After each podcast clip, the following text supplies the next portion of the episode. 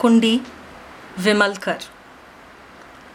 जिसे आना था स्टेशन पर, उसका नामो निशान नहीं था। बदले में इंटर क्लास कंपार्टमेंट से वो उतरी। उतरते ही उससे आमना सामना हो गया, माधवी चौधरी से। सुधांशु का फॉक्स टेरियर, जो कि चेन से बंधा हुआ था, अब छूट पाकर भागने लगा। सिगरेट सुधांशु के होठों के बीच ही लटकती रह गई। उससे आँखें मिलाकर सुधांशु ने आश्चर्य जताया। तुम? वही तो तुम यहाँ? माधवी भी विस्मित थी। कुली ने माधवी का सूटकेस और होल्डॉल उतार कर रखा। दोनों अब प्लेटफॉर्म पर चल रहे थे। सुधांशु ऊँची आवाज़ में पुकार रहा था, Jimmy Jimmy come on Jimmy. Fox terrier मालिक को कोई जवाब न देते हुए कुछ दूर दूर पर साथ साथ चल रहा था। तुम तुम से आगे दोनों के बीच कोई बात नहीं हुई। प्लेटफॉर्म से बाहर आकर सुधांशु अपनी गाड़ी की ओर बढ़ा। हरट के पेड़ के तले सुधांशु की टू सीटर खड़ी थी। कुली भी सुधांशु के पीछे पीछे गाड़ी की ओर बढ़ रहा था। माधवी ने पुकारा, ओ कुली! कुली को सुनाई नहीं दिया, पर सुधांशु ने सुना। सुनकर वो ठहर गया। पलट कर देखा तो माधवी उससे कुछ कदम दूर रुक गई थी। सुधांशु ने पल भर के लिए सोचा कि वो आगे बढ़े या नहीं। फिर माधवी के नज़दीक आकर रुका। हंसकर बोला, अब उसकी क्या गलती है? उसने सोचा कि मैं तुम्हें अटेंड करने आया था, इसलिए मोटर पर सामान लाद रहा है। उफ, बुलाओ तो उसे। माधवी की आँखों में चिड़चिड़ाहट झलक उठी। क्यों बुलाऊं? सामान लाद दिया है तो ठीक है। तुम्हें जहाँ जाना हो मैं छोड़ दूँगा। मेरे जाने का कोई ठिकाना नहीं है। बस रात भर ठहरने के लिए जगह ढूंढनी पड़ेगी। ये क्या कह रही हो? मैं तो ये सोचकर आई थी कि यहाँ लड़कियों के स्कूल के टीचर्स के रहने की जगह पर माधवी अपनी बात पूरी कर पाती। इससे पहले एक साइकिल रिक्शा उनके पास आकर रुकी। रिक्शा से उतरते हुए एक सज्जन ने सुधांशु की ओर देखकर मुस्कुराते हुए नमस्ते किया। सर, आप? सुधांशु होठों पर हल्की सी हँसी ला, जरा सा हाथ हिलाकर बोले, सब ठीक? जी हाँ उस आदमी ने कृतार्थ हो जाने की भंगिमा में कहा। रिक्शे वाले के साथ पैसे का लेन देन करते हुए उसने कई बार सुधांशु और माधवी की ओर देखा। ये स्पष्ट था कि दोनों को खड़े खड़े काफ़ी संकोच हो रहा था। आओ, सुधांशु बोला। माधवी ने सोचा कि सुधांशु उसे टीचर्स क्वार्टर्स पर ही छोड़ता जाएगा। गाड़ी में दोनों अगल बगल बैठे। राह में पहली मोड़ के बाद जो रास्ता पेड़ों की छाव तले होकर गया है, सुधांशु ने वही रास्ता पकड़ा। क्या तुम गर्ल्स स्कूल के टीचर की जॉब इंटरव्यू के लिए आई हो? माधवी ने सिर हिलाया। इंटरव्यू तो कल ही है, सुधांशु ने फिर कहा। हर चीज़ की खबर रखते हो? रखनी पड़ती है, सुधांशु हंसा। पर यह नौकरी तुम्हें नहीं मिलेगी। क्यों? पहले ही किसी को रख लिया गया है क्या? नहीं। तो फिर, कोई प्राइवेट कैंडिडेट? नहीं नहीं नॉट दैट मैं ही अप्रूव नहीं करूँगा। माधवी को सुधांशु की बातें पहेली जैसी लग रही थी। गाड़ी को सेकंड गियर में लाते हुए सुधांशु ने कहा, उस वक्त रिक्शे से उतरते हुए जो मिले, वही बलराम बाबू हैं, स्कूल के सेक्रेटरी बड़े ही सज्जन व्यक्ति हैं। आज ही स्कूल कमेटी के मेंबर्स के घर घर जाकर खबर पहुँचा आएँगे कि स्कूल के प्रेसिडेंट कलकत्ते से एक खूबसूरत औरत को ले आए हैं स्कूल की हेडमिस्ट्रेस के पद पर बिठाने के लिए। उन्होंने खुद अपनी आँखों से स्टेशन पर यह नज़ारा देखा है। सुधांशु ने अचानक ब्रेक लगाया। न जाने क्या सोचकर वो मुस्कुराया। फिर बोला, मैं बैचलर हूँ, इसलिए बलराम बाबू वगैरह बड़े ही परेशान रहते हैं। लेकिन मैं ठहरा प्रेसिडेंट, इसलिए वे कुछ कर भी नहीं सकते। माधवी अचानक खुद को बहुत बेसहारा महसूस करने लगी। बेसहारा और बेचैन भी। क्या मुसीबत है? मुझे क्या पता था कि तुमसे इस तरह मिलना हो जाएगा? मुझे भी नहीं पता था। मैंने तुमसे शेल्टर नहीं मांगा। मैं भी तुम्हें शेल्टर देने नहीं आया था, पर अब दे रहा हूँ। माधवी चुप रही। क्या तुम नौकरी छोड़ कर आई हो? नहीं। तब तो ठीक है। यहाँ काम करने से तुम्हारे बारे में बातें होंगी, और मेरे बारे में भी। हमारा यूँ अचानक मिलना शाप बन गया तुम्हारे लिए। माधवी उम्मीद छोड़ ही चुकी थी। वो ये सोचकर खींच रही थी कि इतने सारे पैसे आवाजाही में बेकार ही खर्च हो गए। अगर नौकरी मिल भी जाती तो भी वो उस स्कूल में नहीं पढ़ाती जहाँ सुधांशु प्रेसिडेंट है। सुधांशु की बातें सुनकर माधवी ने उसकी ओर देखा। उन दोनों का अचानक मिलना माधवी के लिए अभिशाप था। ये तो वो बहुत पहले ही जान चुकी थी। सो ये बात तो नई नहीं थी। फिर भी उसे नई बनकर सुनाई दी। तो मैं डाउन ट्रेन से लौट जाती हूँ। कब है ट्रेन?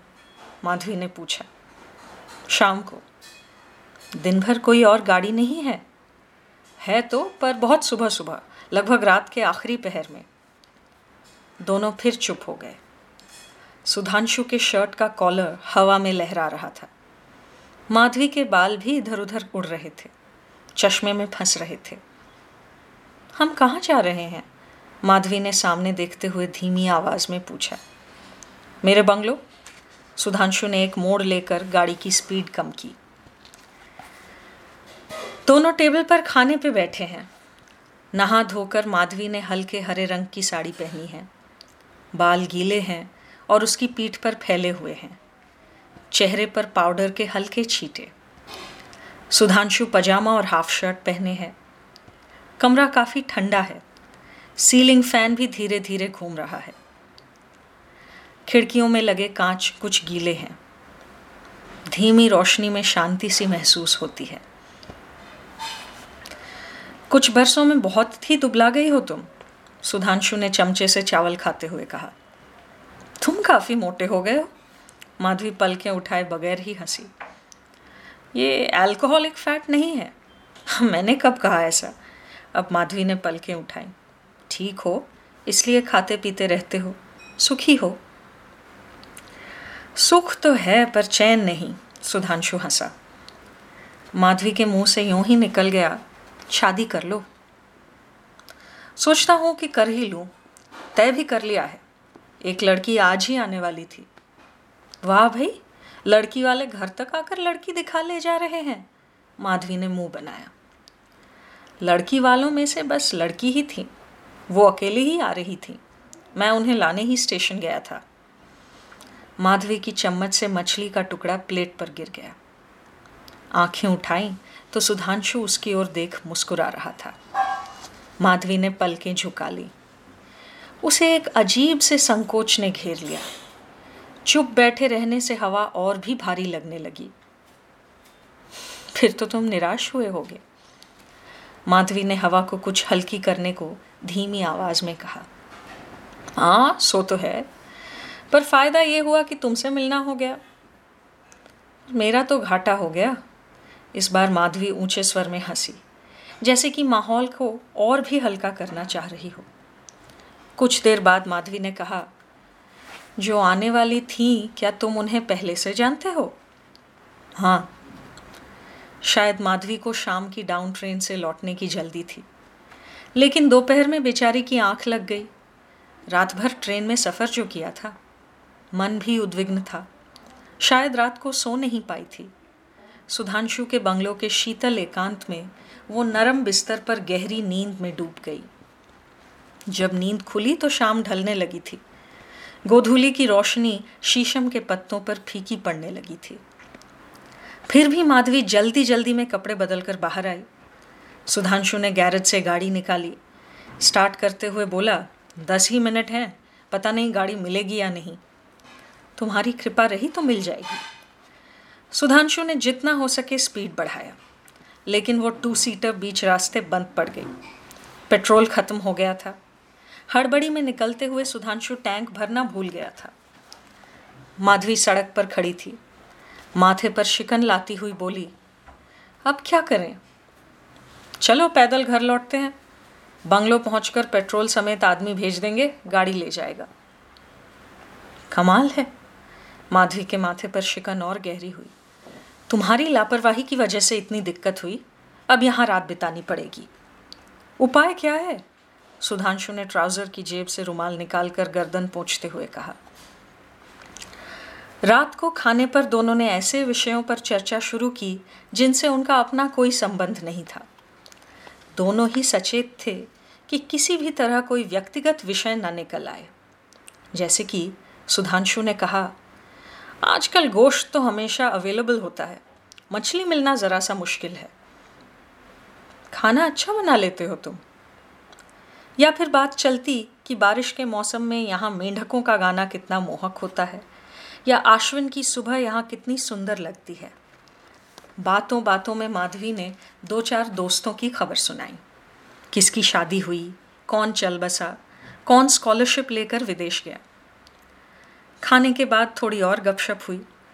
फिर सुधांशु ने कहा तो तुम कल सुबह की ट्रेन से ही जा रही हो? बिल्कुल। अर्ली मॉर्निंग ट्रेन है पाँच सात की। मैं तैयार रहूँगी। बस तुम मेहरबानी करके उठ जाना। इस समय माधवी कुछ अलग सी लग रही थी। आँखों में हल्का रूखापन था, पर उस रूखेपन ने उसका सौंदर्य नहीं छीना था, बल्कि वो कुछ उजली लग रही थी। उसने फिर से साड़ी बदली थी। ये साड़ी घने नीले रंग की है, जरी की पतली किनार है, सफ़ेद ब्लाउज, बाहों पर बेल उकेरे हुए। ढीला जूड़ा जो गर्दन तक आता था। बालों में पत्ते समेत जूही की दो कलियाँ। सुधांशु का ध्यान माधवी की इस छवि की ओर गया या नहीं, ये स्पष्ट नहीं था। टेबल से उठकर भीतर के कमरे में आकर बोला, ये तुम्हारा है? मैं बगल वाले कमरे में हूँ। सुधांशु ने कुछ इधर उधर देखा, फिर कहा, उधर के सारे दरवाजे बंद हैं। मैं बगल ही में हूँ, कुंडी लगा देना। माधवी ने कुछ नहीं कहा। सुधांशु ने ही दरवाज़ा बंद कर दिया। आधी रात रही होगी। माधवी को नींद आने लगी थी। तभी धड़कन कुछ तेज हुई। बगल वाले कमरे से एक आवाज़ सी आई। कमरे में अंधेरा छाया था। माधवी उसी अंधेरे में से दरवाजे को एक टक देखने लगी। बड़ी देर तक यूँ ही पड़ी रही कि शायद अभी नहीं। कोई नहीं।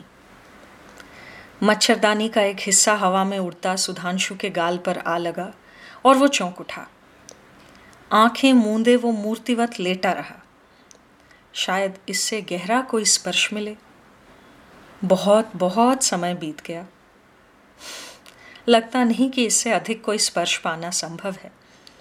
जैसा उसने सोचा था, वैसा कुछ नहीं हुआ। माधवी? सुधांशु ने दरवाजे के पास खड़े होकर पुकारा। जाग गई हूँ। अंदर से माधवी का जवाब तुरंत आ गया। बत्ती जल उठी। दरवाज़ा खुल गया। कोई आवाज़ सुनाई नहीं दी। साढ़े चार बज रहे थे। माधवी की तरफ़ अर्थपूर्ण नेत्रों से देखते हुए सुधांशु ने कहा, मुँह हाथ धो लो, मैं चाय बनाता हूँ। चाय पीते पीते माधवी बार बार जमाइयाँ ले रही थी। सुधांशु ने कहा लगता है रात भर सो नहीं पाई। हाँ जाग ही रही थी। डर लग रहा था, सुधांशु हंसा। डर? माधवी ने गहरी निगाहों से सुधांशु की ओर देखा। सुधांशु भी उसे देख रहा था। कुंडी तो थी ही तुम्हारे कमरे में, सुधांशु ने अचानक संकुचित भाव से कहा। कुंडी? माधवी स्पष्ट स्वर में बोली। कुंडी तो खुली ही थी। सुधांशु चुप था। उसने पलकें झुकाई, दीवार की ओर देखा, फिर दरवाजे की ओर। दरवाजे के उस पार कुंडी नहीं लगी थी, वो रात भर खुली ही थी। मैं भी रात भर जागता रहा धीरे धीरे सुधांशु बोला। मेरे कमरे में भी कुंडी नहीं लगी थी। दोनों चुप थे। बस फॉक्स टेरियर ही इतनी सुबह सुबह भौंक रहा था। ट्रेन का समय हो आया। सुधांशु ने अचानक ही कहा, चलो। माधवी खड़ी हो गई। गाड़ी में दोनों ही चुप रहे। दोनों इसी सोच में थे कि कुंडी तो रात भर खुली ही थी। तो फिर क्यों? वे दोनों नहीं जानते थे। पर आज जब ट्रेन स्टेशन पर आई और माधवी कंपार्टमेंट में घुसी, तब वे जान गए कि दोनों के भीतर की कुंडियाँ अब तक अच्छी तरह लग चुकी हैं। और अब किसी बहाने से पास आने पर या साथ लगे कमरों में रात बिताने पर भी कोई रात गए चुपके से बुलाने नहीं आएगा। इसके बावजूद सुधांशु बंगलो लौटकर उस कमरे को अच्छी तरह देख, देखने लगा और देखी वो सफ़ेद लकड़ी की कुंडी। अगर माधवी की कोई छोटी सी निशानी भी वहाँ पड़ी मिलती तो ये समझा जा सकता था कि माधवी यहाँ आई थी। लेकिन कुछ भी नहीं था। न धूल का एक दाना, न कहीं कोई शिकन। सिर का एक बाल तक नहीं। क्या सचमुच माधवी आई थी? सुधांशु ने सोचा। या फिर कोई और? या शायद कोई भी नहीं।